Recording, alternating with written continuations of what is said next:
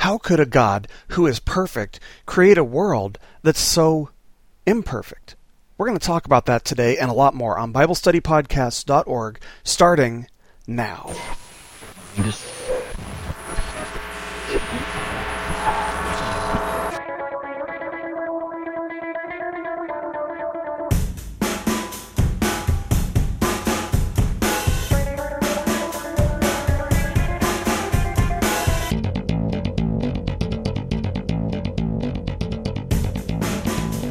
Hello, everybody, and welcome once again to BibleStudyPodcast.org. Today is Thursday, July 9th of 2009, and as always, I'm your host, Toby Logsden. God bless you guys, and thank you so much for joining us today. Thank you for downloading this message.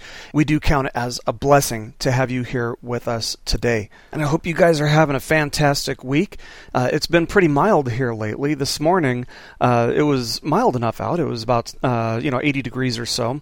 And so I invited a, a fellow pastor here in the northwest Arkansas area to go on a bike ride with me. And this is not just a regular bike ride, this is a mountain trail bike ride. And it was, uh, man, it was pretty challenging. Sometimes I, I think I'm, I must think that I'm 18 years old or something. Like I can just do this stuff, uh, just on a whim, no problem.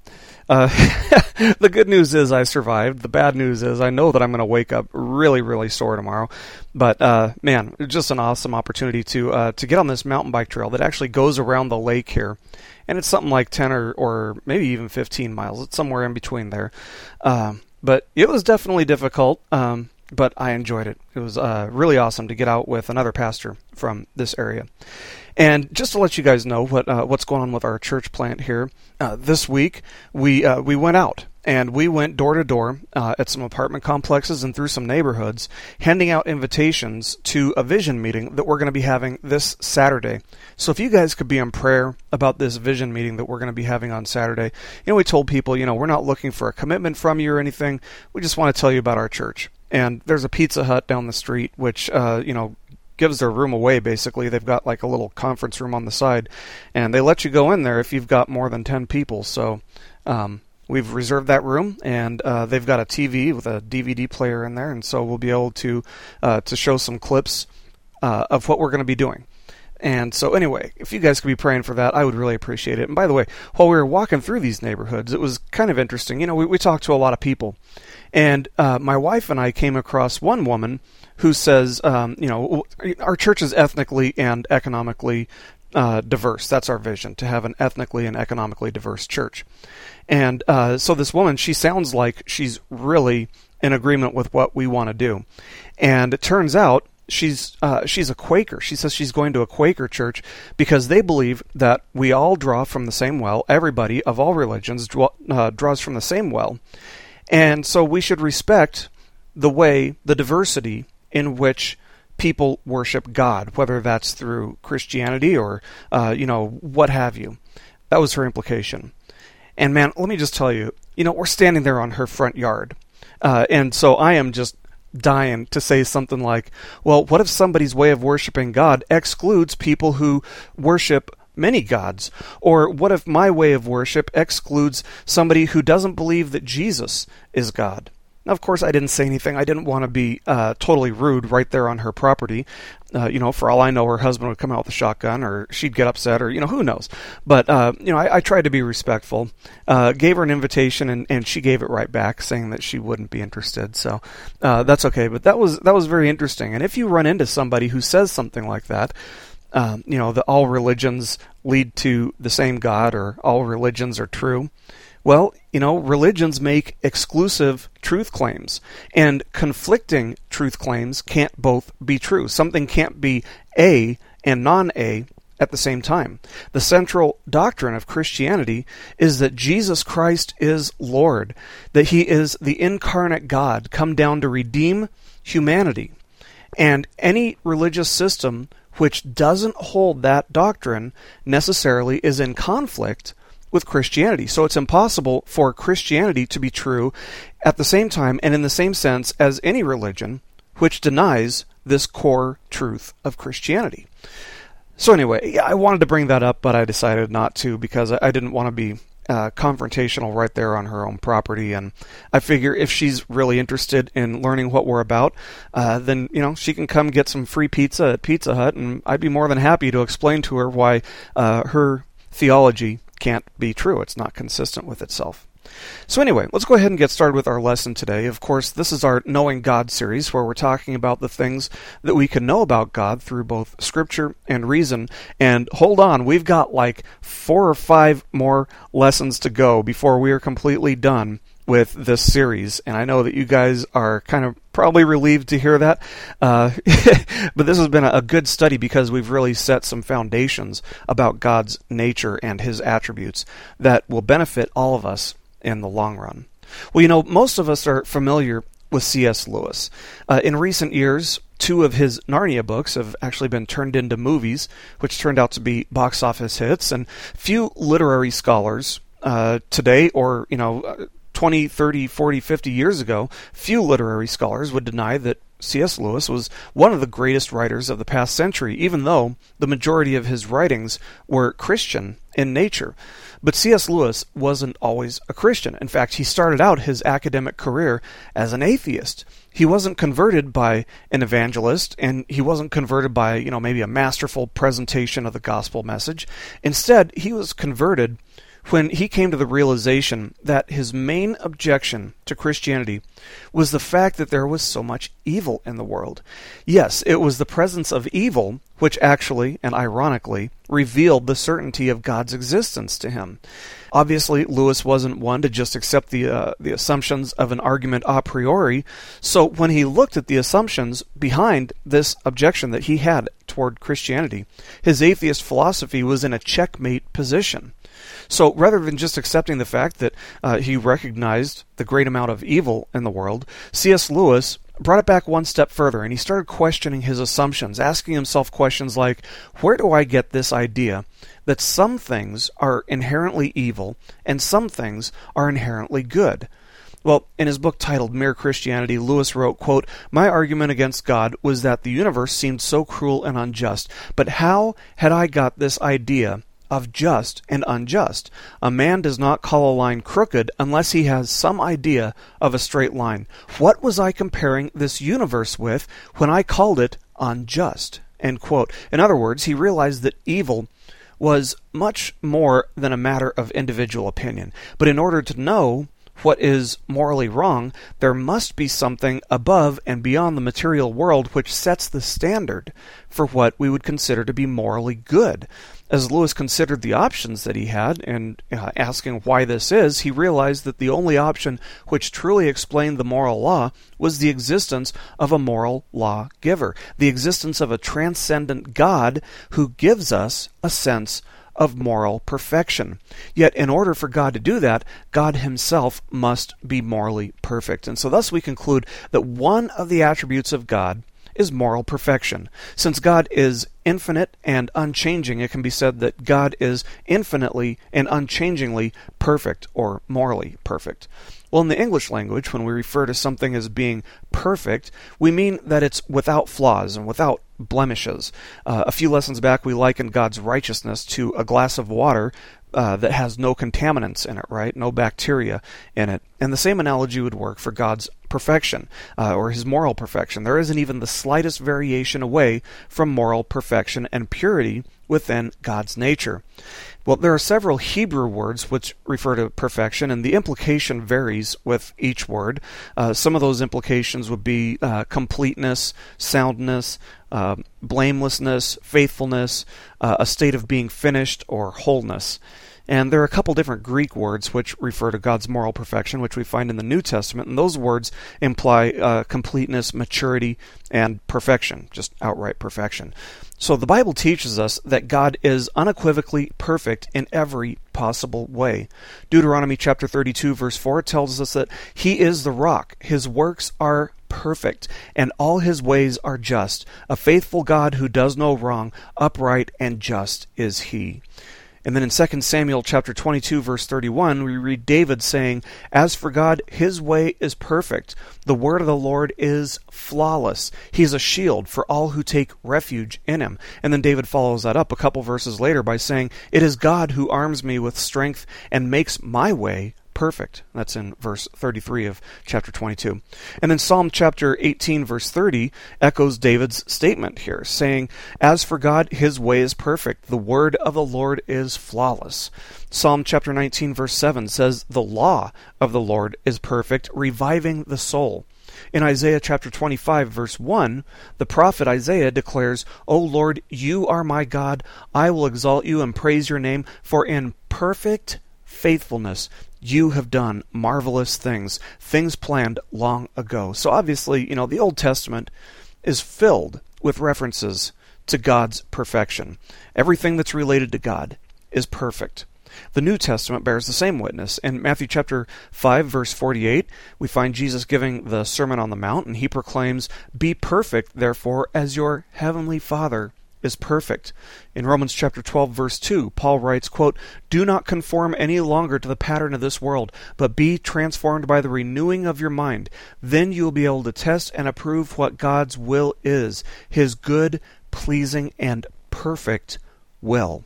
In 2 Corinthians chapter 12 verse 9, Paul notes that his thorn in the flesh, whatever that might have been, his thorn in the flesh reveals the inverse relationship between Paul's weakness and God's perfect power. When he writes, "But he said to me, that is God said to me, my grace is sufficient for you, for my power is made perfect in weakness." In other words, in Paul's weakness. Therefore, I will boast all the more gladly about my weaknesses so that Christ's power may rest on me. And James wrote that, quote, Every good and perfect gift is from above, coming down from the Father of the heavenly lights, who does not change like the shifting shadows. That's James chapter 1, verse 17. So clearly, uh, taking all the evidence into account, Scripture reveals that everything that God is, or everything that God does, is perfect in every way. But while Scripture certainly teaches God's perfection, we can conclude that a morally perfect God can also be found through reason alone, just like C.S. Lewis did. All people have the ability to recognize that which is imperfect, right? When we see something, we know that it's imperfect, whether that be something immaterial, such as evil, or whether that be something material, uh, you know, like a person with a birth defect, for example. But it's logically impossible to recognize that something is imperfect unless we know what is perfect. Likewise, uh, we can't know that something is morally imperfect unless we know what is morally perfect, or have an idea, at least, of what is morally perfect. And so, thus, there must be a perfect God who is the metaphysical source of all perfection.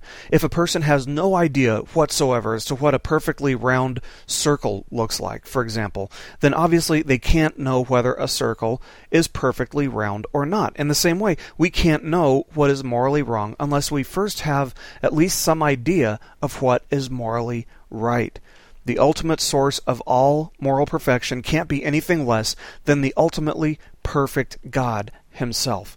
As Dr. Geisler notes in his book, uh, Systematic Theology 2, which of course is the book that this study is based on, he writes, quote, God can be no less perfect than a good yardstick can be less than three feet long. End quote. And so we thus see that God's moral perfection can be arrived at either through Scripture or through reason alone, or uh, also through a combination of both Scripture and reason. And of course, you know, we would expect to see or to find that the Christian faith has always proclaimed God to be perfect in all of his ways. And that's exactly what we find. Justin Martyr wrote that, quote, God, the Father of the universe, is perfect intelligence. Theophilus wrote that, quote, As the sun remains ever full, never becoming less, so does God always abide perfect, being full of all power and understanding and wisdom and immortality and all good. End quote. And of course, um, in, in that day and age, in Theophilus's uh, day and age, they hadn't discovered the second law of thermodynamics, which uh, you know tells us that the universe is winding down, and thus they had no way of knowing that the sun is actually constantly becoming less. But the point that he's trying to make, the point that Theophilus is trying to make here, is that God is the epitome of constant, unchanging perfection in all of his ways. Thomas Aquinas also wrote on this issue extensively, noting that, quote, Among beings there are some more and some less good, true, noble, and the like, but more and less are predicated of different things, according as they resemble in their different ways, something which is the maximum perfect, end quote. He also noted that, quote, the first active principle, God, must need be most actual and therefore most perfect. God is the first active principle, not material, but in the order of efficient cause, which must be most perfect. End quote. And John Calvin also wrote about this. He wrote that, quote, There is no comparison here made between God and us, but the perfection of God means First, that free and pure kindness, which is not induced by the expectation of gain, and secondly, that remarkable goodness, which contends with the malice and ingratitude of men. So it's no surprise that the Christian faith has declared from the beginning that God is perfect in all of his ways. Well, there are some very serious and uh, they're also very common uh, objections that we'll come across when we're talking about the perfection of God. And probably the single most common objection to God's perfection stems from the presence of evil in the world, just like C.S. Lewis had. People will argue against God's perfection by noting that if God were perfect and all powerful, he would have created a perfect world in which no evil exists. And thus, the argument maintains that either God is not perfect or he's not all powerful. That would be the conclusion of that argument uh, as presented. But in response, we should note that this argument actually makes an assumption. It assumes that God would have no ultimately perfect purpose in allowing evil. In fact, the presence of evil can and does lead people to believe in God, just like it did with C.S. Lewis. And since a recognition of moral evil inherently demands that there must be a recognition of that which is morally good, the conclusion, uh, that is, again, that God is either not all powerful or not perfect or both, doesn't really follow from the premises. It's uh, what we would call a non sequitur argument. The, the conclusion doesn't follow from the premises. And further, we should note that part of God's perfect plan in creating the world involved human free will. It's human free will which is the source of evil in the world. The Bible tells us that God did indeed create the world in a state of perfection, but because God wanted a genuine relationship with humanity, He didn't just want us to be puppets, He wanted a genuine relationship with us. He created humanity with free will, which humanity subsequently abused and which consequently led to the presence of evil. And finally, this argument is based on what one can perceive only in the here and now. In other words, it doesn't take into account that even though there's all this evil right now, the Bible does declare that one day all evil will be defeated once and for all. So God will take care of all evil. He just hasn't done it yet. So clearly, the argument that the presence of evil in the world implies an imperfect God is flawed just through and through.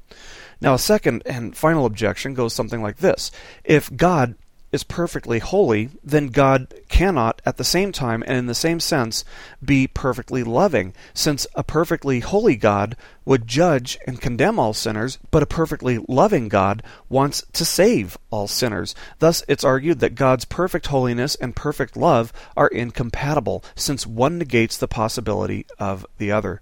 Well, in response, this is really pretty simple. We should just point out that we don't claim that God's wrath, which stems from His holiness, and God's blessing, which stems from His perfect love, we don't claim that these two things are poured out on the same person at the same time. God's perfect wrath pours out on all sinners who are unrepentant, yes, and God's love pours out on the repentant. Well, since a person can't be uh, at the same time and in the same sense both repentant and unrepentant, they can't be on the receiving end of both God's wrath and His blessing. They can't be on the receiving end of both uh, His uh, perfect holiness and His perfect blessing at the same time. So, does the fact that God is unchanging get compromised on this issue then? Absolutely not. God's position doesn't change. It's the sinner's position which changes in relation to an unchanging God when they put their faith in Christ. So hopefully that clears up any objections that you might, uh, that anybody might have with the moral perfection of God or just the perfection of God in general. And as always, if you guys have any further questions, you can email me at cleanslate.ministries at hotmail.com. I'm always happy to take your questions or to provide clarification when it's necessary or uh, when I forget or uh, neglect to talk about something.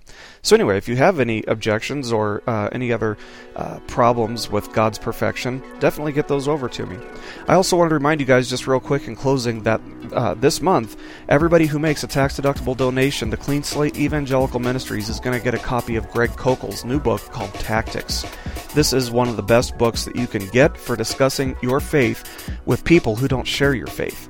And it goes through a whole system of apologetics. It's going to teach you a lot of stuff that you need in order to successfully engage with people who don't share your faith.